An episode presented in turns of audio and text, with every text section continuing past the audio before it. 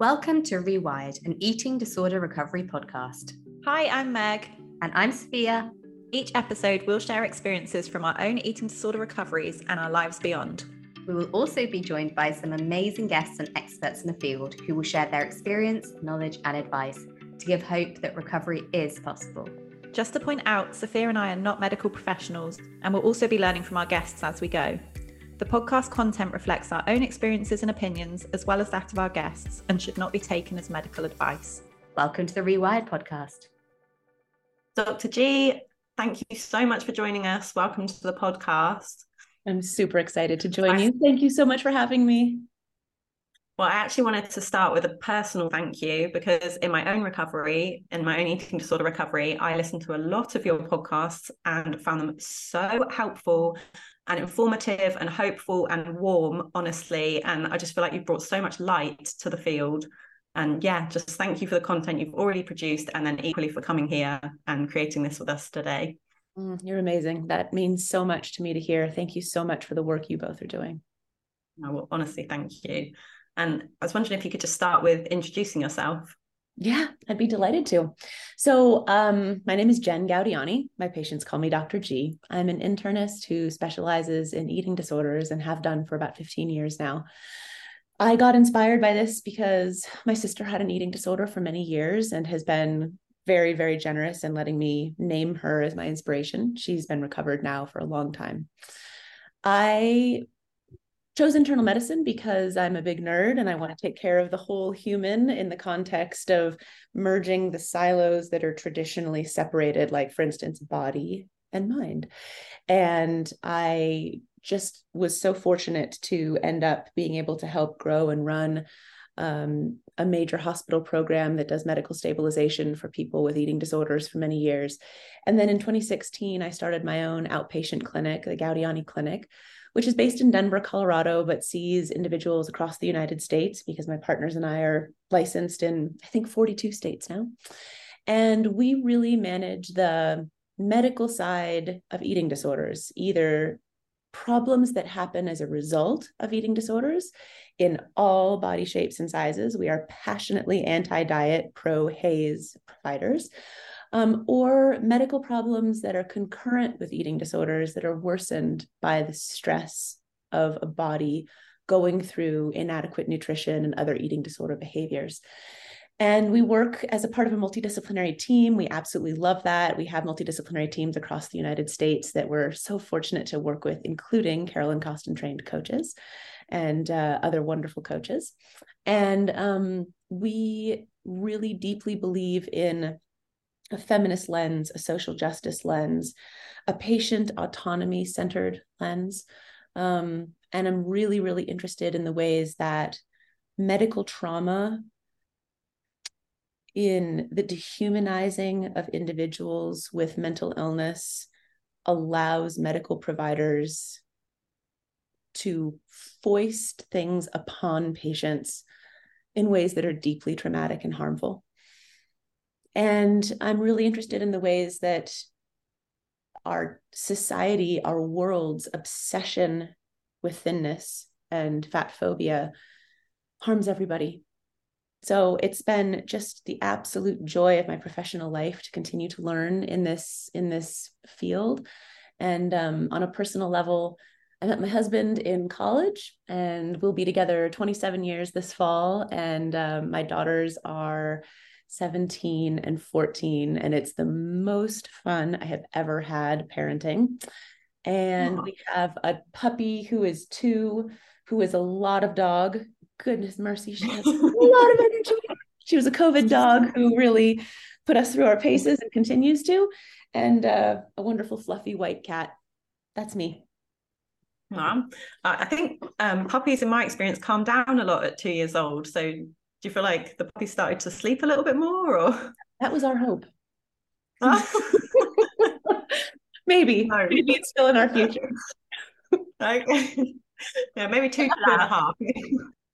So in addition to your practice dr g uh, you have written a fabulous book called sick enough which safia and i both love. It's amazing. Even the title alone i absolutely love. It just seems so relevant to an eating disorder population where it seems really commonplace to have this belief that I'm not sick enough. Maybe it's like relative to a diagnosis or relative to someone else you've seen, or something you've seen on Instagram, even relative to yourself. Like people look at how they've been in the past and how they are now, and then feel like, oh, I'm not ill enough this time round because I've been iller in the past, something like that. Even personally, in a relapse that I had, um, I didn't meet the old diagnostic criteria for anorexia. And I had a really hard time accepting that I had a problem again because according to old diagnostic criteria, I didn't, I wasn't, I didn't have a problem, even though I couldn't go out and eat socially. I was rigid. I was losing my personality. I was thinking about food all the time. Like I was really suffering, but because I didn't meet a criteria, I couldn't accept that I had a problem. So I was wondering if this whole book that you've written about sick enough do you kind of carry a definition or a way of explaining how you see sick enough? Yeah. I i really validate the experience you had. I'm so sorry. It's it is universal i think in those with eating disorders. No matter what the topic is um, they don't feel that they are sick enough, cold enough, in pain enough, fatigued enough, anxious enough, depressed enough, um, depleted enough to seek help, to take care of themselves, to lean luxuriously into the arms of abundance and feel safe and welcome there. And you know, what are the roots of that? Mm-hmm. It's so hard to say. I'm the first to note that I'm not a therapist and I'm not mental health trained, but I have lived in this world of eating disorders for 15 years as a professional. And I am really interested in the roots of it. I'm interested both as a professional and as a mom. How does this mm-hmm. happen? I think it goes deeper than having an eating disorder, although I think that the eating disorder is a megaphone for this particular tendency. It really, really highlights it. It really makes it louder and it carries greater consequences. Um, but I'm I'm fascinated by the way that our society raises us in relationship to our own needs. So I think by that what I mean is there are all sorts of underlying themes that we're not consciously aware of in the way that we interact. And I certainly recognize that cultural and geographic differences will have their own lens on this. But on the whole, most people are raised in a society that is ableist, meaning that it honors and triumphs people who are in entirely able bodies. It generally promotes, and certainly in the US, it promotes the constructs of independence, doing it by yourself, being tough, not having needs, not being quote unquote weak. So, a lot of us were raised in households which, even if they were absolutely chock full of love and goodness and, and wellness, probably received those themes from our families of origin. Um, it can happen in subtle ways and it can happen for a, a myriad reasons. Um, among them, I talk about in the book that I learned that when I was parenting young daughters as a harm avoidant, anxious physician, I had the tendency when they would come to me with a problem to want to fix it. I saw they were distressed and I needed to make it right. So before I learned better, I would ask them a bunch of questions, you know, oh, your tummy aches? Are you hungry? Do you have to poop? Are you tired? What's going on? I would do it kinder than that, but essentially it would be rapid fire. And I would either try to fix it for them, or if I couldn't find a solution and it didn't seem to be too big of a deal, I would say, well, you're probably all right. And that's just exactly the kind of parenting that I'm talking about that seems on its face not totally unreasonable, maybe a little brusque, but not damaging. But what I really learned from my patients in hearing their experiences of growing up and having their beautiful, sensitive selves often missed non maliciously by their families of origin and not having their needs met was that I needed to slow way down and identify my own tendency. And again, I see this in my parenting, I see this in my professional work to have distress intolerance. I didn't want someone to be suffering in front of me. So, to any extent, I wanted to make it right. And so I learned to really slow it down.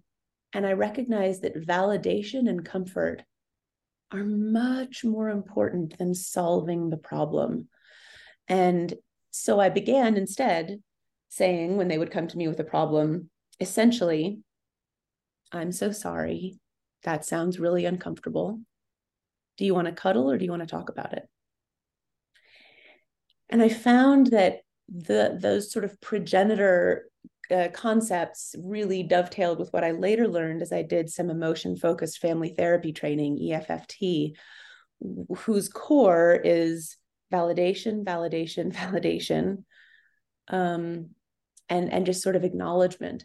So it wasn't about my fixing them; it was about my responding to them in a way that I hoped they would learn to respond to themselves with compassion, validation, and a general seeking of what might make me feel better. And as they've grown older, I promise this does actually come back to, to patient work. Um, that's evolved and it's deepened because I continue to learn from my patients how important it is to to to do the following three things. Um, and I've really learned that as I see my patients doing these three things, we're getting closer and closer to a recovered state. And the three things are the patient can say to themselves, I can identify my need, emotional, physical, etc. I accept that this need exists and I won't be unkind to it. And then I know how to meet my need so much in those who have eating disorders have had one or more of those knocked off kilter. You know, I don't have needs because of trauma, because of disconnection of mind and body, because I've been told that I'm not allowed to have needs, because I've been told that I'm too much. Or even if I say, gosh, I I, I have a need, I'm I'm upset right now. The next lesion is I'm not allowed to be upset. I can't be upset. It's weak to be upset. It's weak to be tired. It's it's unacceptable to need x. And then even if you've gotten through the first two and you're pretty good on those the last one is do you know how to meet your need consistently? And do you permit yourself to do that? So as my kids have gotten older last night was a really great example actually. Um, we we use the term we use the question what do you need right now in our family? So i got home last night and it had been a long day and I was really tired. And so I put my purse down and I hugged my younger daughter who had gotten home already from school. And she looks at my face and I was like, you know, how was your day? And she told me a bit and she said, how, how was yours? And I was like, it was honestly hard. It was a really hard day. And she just goes, what do you need right now? And I was so proud of her for asking that because she asked that of herself now because I've asked that of, of her so many times. And I was like, as I was pondering it, she goes, Do you maybe need a bath and a snack in the bath? And I was like, That is exactly what I need right now. Because we've done it so many times in that direction, she's able to instantly look at, at sort of suffering or, or um, fatigue and not say, Why are you so tired? You're not you didn't work hard enough today to be tired. I'm the one who worked hard enough today to be tired you know which is more what i heard a little bit growing up. Um, but just to meet it on its face to acknowledge that there's a need that that's a legitimate need and that it's a need that can be comforted. So i think as we as as parents as workmates as friends as providers as individuals can think about those themes we begin to undo the painful, dangerous tendency to think I'm not sick enough. Mm. Yeah, wow. Just, yeah, being able to validate your own life experience and not needing an external marker like, but how am I relative to that? Or does this diagnostic criteria, or what was I in the past? Like, what you're experiencing right now is valid, not I need to seek, is it okay against this marker? Yeah, it's really incredible. And that's definitely a question I'm going to start doing like today uh, with my daughter, because I think that's such an important thing to instill from such a young age. And I know there are uh, parents that listen to the podcast as well. So I think that they'll really benefit from that too, because sometimes you don't know how to react or you don't know how to teach your children those skills to be able to validate their own experiences and then explore what is going to soothe them in a positive way. Um, so that's incredible, Dr. G. Thank you for mm. that. Uh, what lucky girl you have. Okay. Um, yeah. Um, so linked to that, um, you know, I have a lot of clients who will say to me, Safia, I'm, you know, I'm not that bad because, you know, the doctor said I have a heart rate of an athlete, or, you know, I'm not really that cold. I'm, I can, you know, I'm not as bad as I used to be, or I can hold down a job now, all these sorts of things. And you know, when I was reading your book, what really struck out to me was your house on fire analogy. And I think for those people, like that analogy would be really, really powerful. So would you be able to explain that and um, yeah, how it's kind of illustrates the importance of not just picking out kind of like one symptom and then creating like a blanket statement for your whole recovery? Yeah, I'd love to. Thank you. So, I was an English major in college, and my specific focus was on close reading poetry. So, as you might imagine, with that brain, science was really hard for me. Um, but I'm so grateful for that brain now because I love bringing metaphors to my clinical work and um, seeing if those stories can help sneak around the brain blockages and help my parent, my patients actually hear what it is I would love to share with them. So when I meet a new patient, one of the stories that I'll often tell pretty early on in our relationship to anticipate that exact thing of like, but Dr. G, I have good grades. How could I possibly be sick? Or my potassium is normal. How could I be sick? Is to tell them this story. So we imagine, in this case, I'll make her a young woman standing outside of her burning house. The fire department comes roaring up, and the firefighters say, We're here to put out your fire. She says, What fire? And they're like, Well, your house fire. I see the flames. I smell the smoke. I feel the heat. And she goes, Oh no. If I had a house fire, it would be so hot that the sidewalk would be bubbling. And because my sidewalk's not bubbling, I couldn't possibly have a house fire. And the firefighters understand that she is dealing with considerable mental illness and they go and they put out her fire. So when my patients use that sort of, but I'm dot, dot, dot, I will just lovingly smile at them and say, mm, sidewalk not bubbling. Because we have to encourage people to take the big picture. What is the big picture here? And, and what is it about meeting your needs, coming back to that first question, that causes such resistance in you? What is that? You know, okay, your potassium's normal. What a brilliant, beautiful body you've got that's kept things stable for you while you're going through all of these other behaviors and stressors that still doesn't mean your brain's not focused on eating and food. What did I eat? What will I eat? What should I eat? All day long. The big picture is your house is on fire. And um, I think that as we help patients understand what what is it about meeting your needs that's so threatening that you resist so much then we can start getting to the core of it. Um, I love to remind my patients that they are whole humans. They are whole, wonderful, complex humans who have extraordinary gifts and strengths and extraordinary challenges to deal with. And that's okay. That is being a human being. They might have a little more extreme versions of both, and that's okay too. Um, but I really encourage my patients to take the big picture and not to use that as an excuse because what is the excuse? What if you accepted, yeah, I'm sick. I don't have to be as sick as I was a year ago or five years ago or as sick as somebody that I saw on the internet and assumed was ill. I just have to not be in alignment with my own goals and values. That's the only standard. Am I living in alignment with my own personal, completely unique goals and standards? If not, why not? And if one of those reasons is this eating disorder, then I can have a completely unremarkable weight, a completely unremarkable set of vitals, a totally unremarkable set of labs. And I am still sick enough to seek help.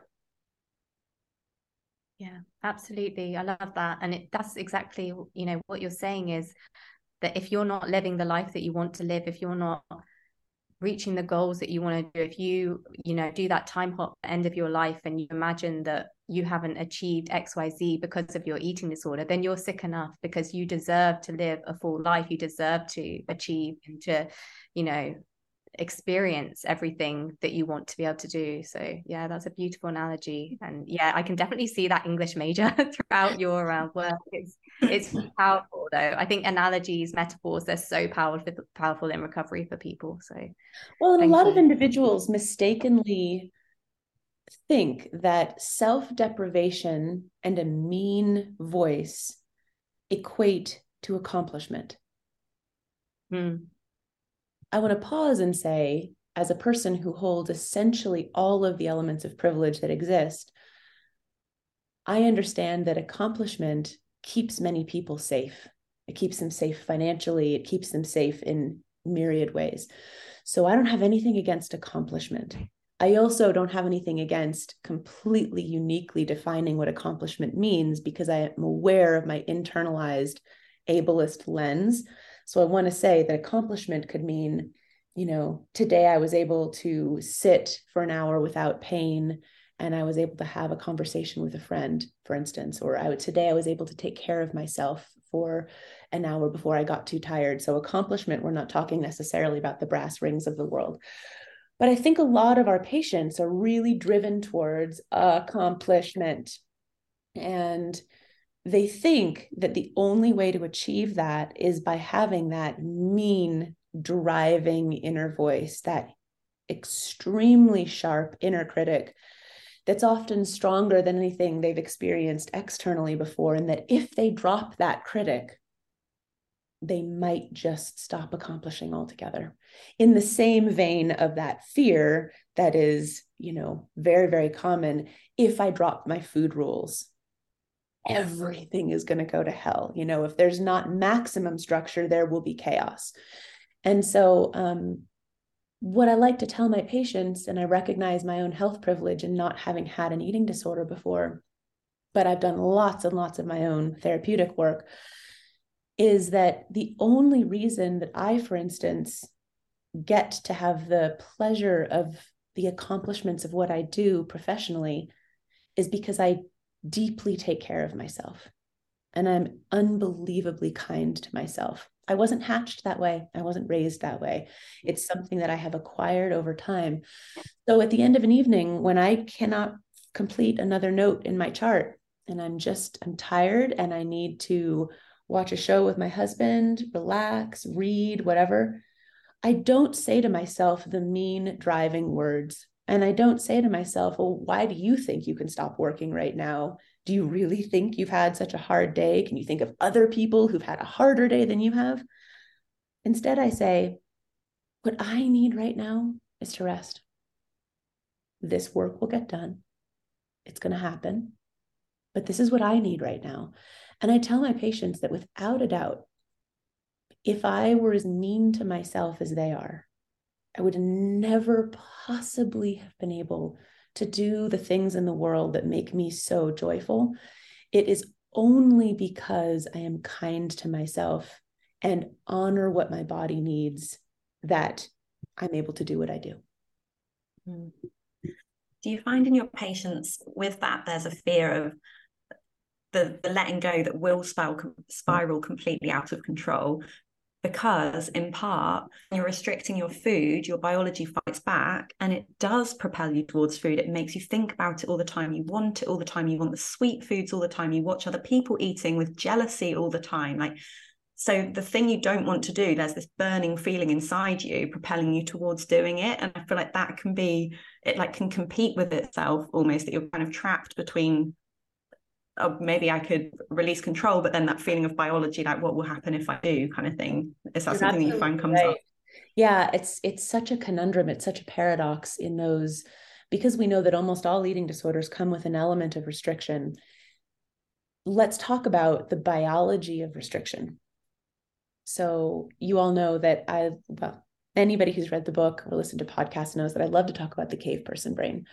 And the cave person brain is the aspect of our brain that evolved over millennia to save us from malnutrition. It is beautifully, exquisitely wired because that's the only reason all of us are here right now is that our ancestors evolved to survive malnutrition. This operates on a completely subconscious level. And not only does it change how our bodies work when we're exposed to inadequate nutrition at any body shape or size, but it also changes how our thinking works. And so I like to tell the story that when your ancestor and mine were walking through the cold, rocky tundra for a couple of days and they didn't get enough food, and they came to the edge of a forest where there was a beehive, what they did not do was dip their finger in, taste it, and say, well, that was tasty. Let's move on. They knocked it down and they ended it. They completely devoured it because that was the way they were going to save their bodies for the next stretch when they might not have enough. So, profound animalistic, out of control cravings are the biological result of restriction. They are not representative of a quote unquote food addiction or a sugar addiction. Those do not exist. They are the biological product of restriction.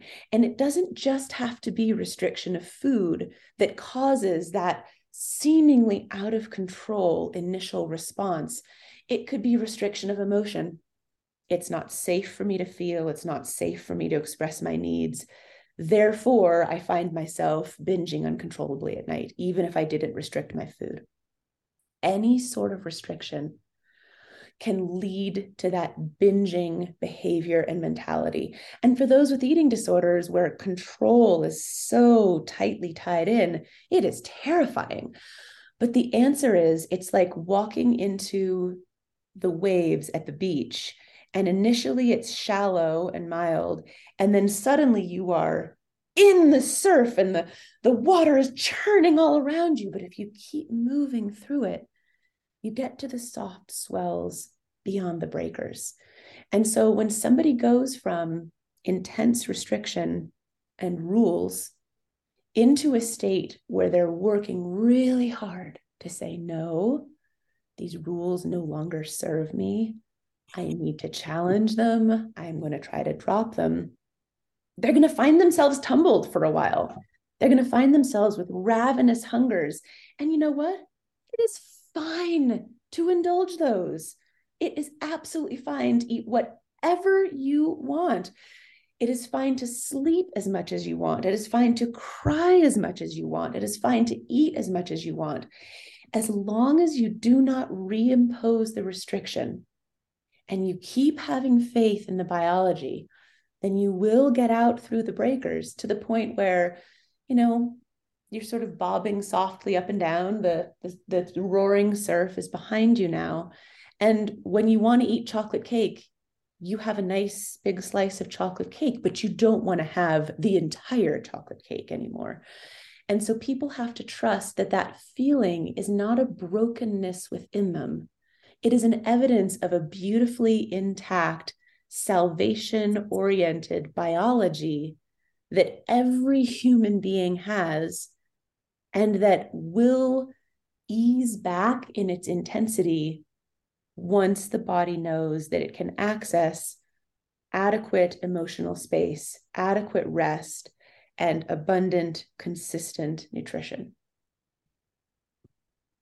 Wow, that's so powerful and it's definitely what we would say we've experienced as well haven't we? On in our recovery it was that case of just needing to eat those foods that we'd restricted um, and being you know sometimes kind of like obsessed with eating a particular food because we'd restricted it for so long. But now like you can have it you can move on and it's you know but it's so hard isn't it when you're going through recovery to have that faith that that's going to be okay. But and you know you do have to have that faith and to listen to other listen to professionals like yourself and other people who have gone through the journey Um, Dr. G, something that a lot of people uh, will often ask us or they're worried about is this idea of like their metabolism being broken. Um, and I wonder when your clients are going through those waves and you know they're really struggling, is that something they talk to you about as well? This idea that maybe their metabolism is broken, or you know maybe they're not going to make it through through to the you know calming waves again. Yeah, almost universally, people believe that yeah. and fear that. The fear is fundamentally born of our fat phobic society and of the power of thin privilege in our society across most cultures in the world, unfortunately, at this point. Um, and the idea that the patient feels goes like this. Um, I've been dieting for years. I, I'm I'm currently eating very restrictively, and my weight is not dropping. I know I'm not eating enough, but I presume that if I'm eating like this and my weight is stable, then if I ate any more than this, I'm going to have disastrous, uncontrollable, continuous weight gain. Now, as a HAES provider, a health at every size provider, I warmly welcome and love every possible body shape and size that exists. Um, I also recognize that I have within me internalized fat phobia. I know it's there. Sometimes it still emerges in my clinical work, and I have to really slow down and acknowledge and repair and rededicate myself to, to learning better and doing better. Um, but fundamentally, the fear of a metabolism being broken is founded on faulty science. So, all of Western medicine, all of the purveyors of diet items revolve around the following wrong idea that metabolism, meaning how much nourishment your body needs on a daily basis to run itself, is fixed. And that if you consume more or work out less, you burn less, quote unquote, you're going to gain. And if you consume less or burn more, you're going to lose. While at certain extremes, this is correct, for the vast majority of people, this is completely wrong. Here's the truth our metabolisms are almost infinitely versatile and responsive because that is how we evolved. So that when our ancestors and now when we are in a time of want, we burn fewer calories because we are fundamentally surviving machines and we can do extraordinary things with our bodies in order to stay well and to stay alive. So when there's fewer calories available, less nutrition available, we burn less. And the way we do that is by slowing down processes in our bodies. When there is lots of nutrition available, our metabolism speeds up. And of course, at a certain point, it, it can't go any higher.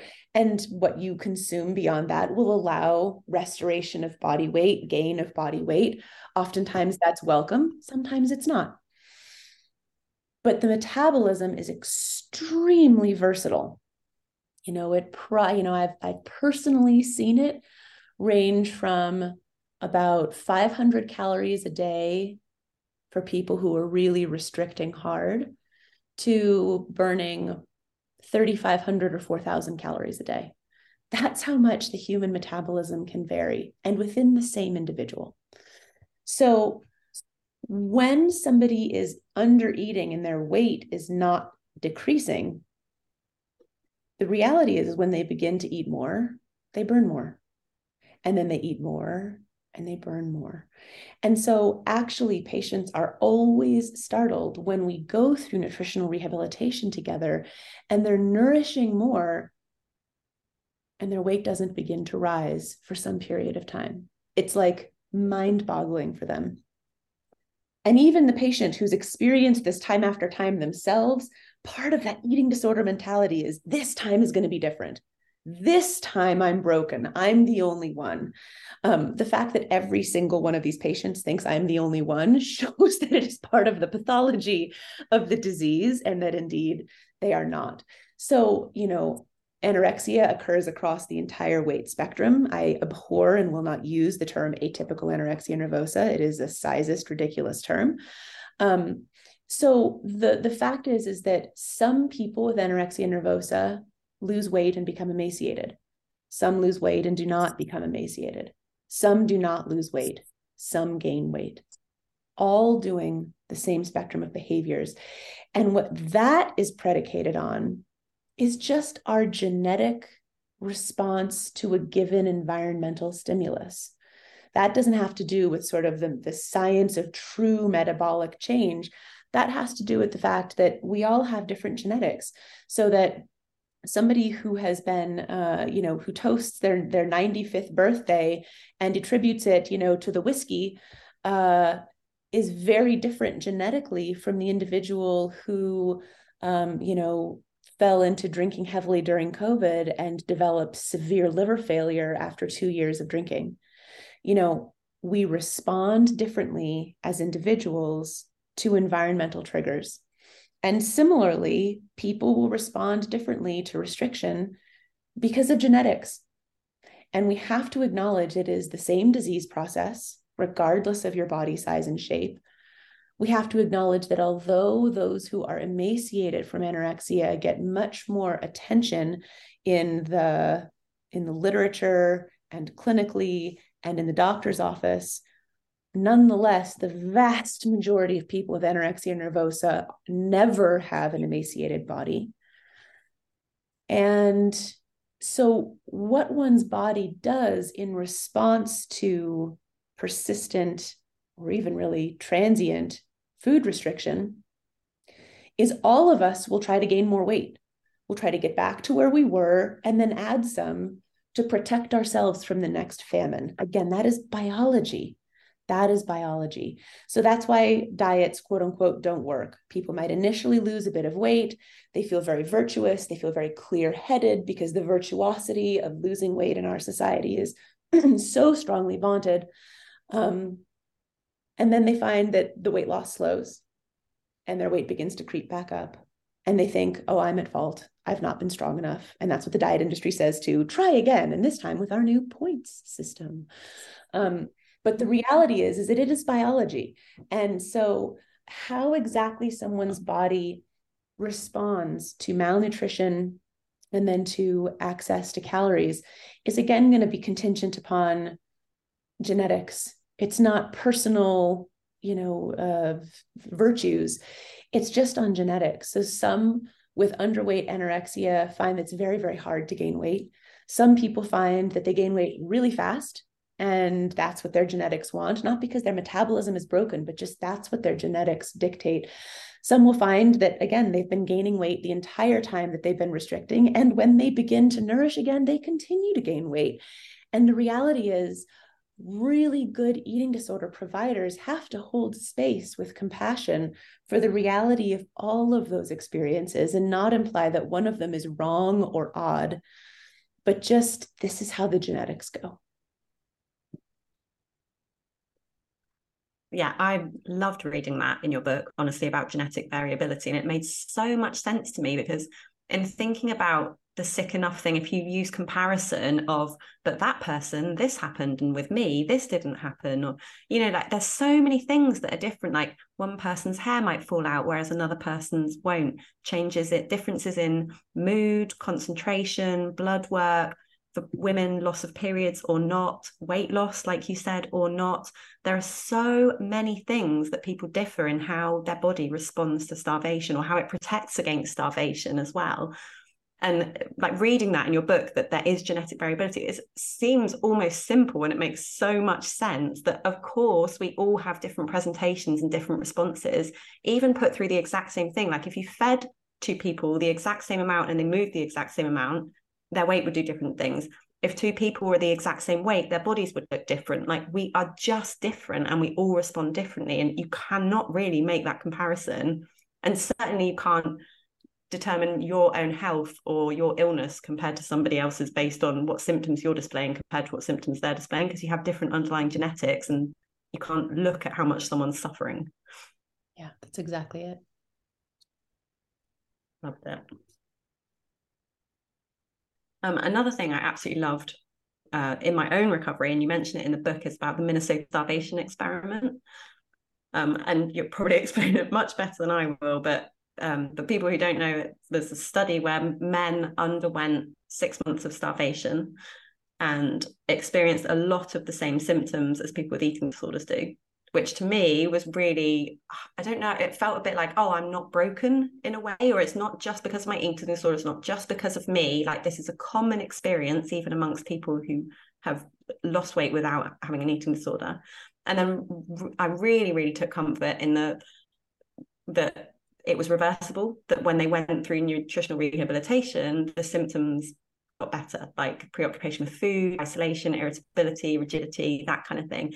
And that gave me so much hope that, oh, this is actually reversible. Like I can get better from these things. But do you find that in your patients as well, that the effects of starvation are reversed once the starvation is removed? Yeah, absolutely. That study was fascinating and will, of course, never be replicated because we would consider it deeply unethical today. But a group of conscientious objectors who wished to serve their country during World War II, but who didn't feel ethically that they could fight, volunteered to be part of a starvation experiment to understand what was going on in prisoner of war camps and in concentration camps. And so, a physiologist and nutritionist, Ansel Keys, gathered them in Minnesota and starved them, underfed them, and overworked them to mimic work camp conditions. And he thought he was just going to be following physiology. And it was from these studies that we got our first concerted data on slowed heart rate, slowed blood pressure, cold hands and feet, slowed digestion, worse skin, hair falling out. What he didn't expect was the psychological side, which is what you allude to, where these guys would describe being allowed their one day a week to walk into town and they would put their faces up against the diner window and look in at people eating inside the restaurant and think, those disgusting gluttons. Look at how much food they're eating. That is disgusting. That's interesting you say that, by the way, because I would have had my hands and face up against the window thinking, I wish I could be that person. I was like jealous of those people. I would have done the same sort of thing that I wouldn't have had discussed. I would have had absolute envy, burning envy. Totally fair. Again, you know, those genetic differences will will show for sure. Yes. And yes, when I started being fed again, they would cut up food into tiny pieces they would hide food in napkins. They would only want food of sort of one color or type. They acted behaviorally, psychologically, like those that we think of as having starved brains and anorexia. And so I will very often tell patients, especially if they're pretty new to their diagnosis and it's so bewildering, that much of the torment you're experiencing is not you, it isn't your mental illness, it's your starved brain. And I expect yeah. that even though the act of nourishing is so terrifying, that as you give your beautiful body and brain what it needs consistently throughout the day, some of that fierce rigidity, paranoia, anxiety, feeling like you're about to hit the ceiling every second it will melt away. Mm-hmm. And I see mm-hmm. this all the time with my patients who had thought that those traits were just who they are. And that's part of the overwhelm of imagining the rest of one's life with this like, oh my gosh, of course I'm going to have to follow these intense rules because everything is so overwhelming. But what my mm-hmm. patients then tell me as they emerge on the other side is, things felt so much less chaotic when I mm-hmm. wasn't starved. And thus, the, the role of the eating disorder got more minimal because it felt less chaotic in my more nourished brain. So I didn't feel the need to impose these rules to bring control to a chaotic world as much. It's this wonderful upward spiral, but you have to do such a brave trust fall and stick with it. This is not eating for two weeks and then panicking as you feel your guts start to fill up some and your body changes a bit. This is sticking with it and recognizing that those first two to eight weeks are nightmarish because things do start to change your numbness, your protectedness does start to thaw, but you still have a starved brain with all of the distortions and all of the misery. So it's getting on the other side of those early weeks and months of nourishing that you finally begin to accrue the benefits. Mm.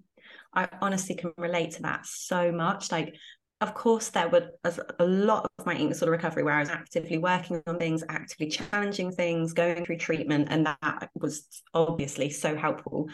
But equally, I feel like there was a proportion of spontaneous recovery. Like some things just naturally got better with renourishment, with nutritional rehabilitation. I didn't need to work on it at all. Like, for example, eating habits. I had really weird eating habits. Like I was embarrassed to eat in public and I couldn't stop it. I felt so compelled and I could have tried all that I wanted to change it. And I just felt like I couldn't. Yet once I was healthier, eating properly, it just went. I had no desire to do it. It spontaneously recovered. I didn't even need to work on it. It just went. I had no need to do it. Absolutely. I'd say the same. I had a client this week actually saying that she wanted to stop um, but it was for her, it was like heating up food throughout the meal. And Meg and I have chatted about this. This is something where we were like, oh my God, you did that? Oh, I did that too. And um, so that again must be like one of those effects of starvation because it's so common. And she was like, right, this is my goal. I'm going to stop eating my, you know, meals throughout um, whilst I'm eating. I said to her, you know what? it's a great goal it's brilliant thing to concentrate and focus on and be aware of but honestly so much of this just goes i can't remember ever thinking i'm going to stop heating my food like i can't it just happened and then one day you know my husband was like hey you don't heat your food up anymore throughout the meal. So yeah so much of that is just a natural you know part of nourishing yourself. Dr. G, what do you, you know, in that period of time, that two weeks to eight weeks you were saying is just such a hard period what do you is there like any words that you say to your clients that you know just like consoles them and you know because you you've got such a soothing calming voice like do you just say something to them that you know help them to get through that time you know i just really invite them to share with me what they're going through i remind them that it's so well, i don't remind them i because that would be totally doctorsplaining i um I share with them, I validate to them that it's so lonely to go through this because you're in your own head. It's so isolating. And to share it with the people in your home whom you know love you also exposes them to sort of the fear, the worry, the sadness themselves as they see you suffering. And so, yes, obviously, the best people to share it with are those who love you. And at a certain point, you're like, oh my gosh, I cannot tell them for the fourth time today that I'm like freaking out about X, Y, or Z. And so I'll just say to my patients, um, I am somebody who loves you and who won't be harmed by or fearful of what you have to say. So to make it less lonely, tell me about it. Let me sit in the shit with you. Because if you can keep talking and knowing that I will validate how hard that is, and how yucky and miserable and scary and overwhelming it is, and that it can get better, then maybe you can keep pushing forward. And I just try to shower so much love and care and validation and hope to say, like, what, what little thing can you do? Can you still make some change this week? This is worth it. Remember how much you've told me you hope for in your life, this is the way towards those gates. Yeah, that's beautiful. Imagine that's incredibly powerful, you know, for your clients. Well, Dr. G, thank you so, so much for joining us. Honestly, appreciate it so much. All the content you've put out there, your book, the amazing work you do, and now for your time with us today. Just thank you. It's been such a joy to join you both today. Thank you so much for having me and for the beautiful work you're putting out into the world yourselves. Amazing. Thank you so much. We really, really appreciate it. And we cannot recommend your book more. Um, it's incredible. So thank yeah, you. Definitely. Thank you. Thank you so much for listening to Rewired. And thank you to Tallulah Self, our fabulous podcast editor and producer, whose details can be found in the show notes. You can find me, Meg, on Instagram at Megsy underscore recovery. And me, Safia, at Safia underscore ED Recovery Coach. We will use this space to share some of the things which have helped us in our own recoveries, but none of it should be taken as medical advice. If you're struggling, please seek help from a professional. We hope you found this helpful. See you on the next episode.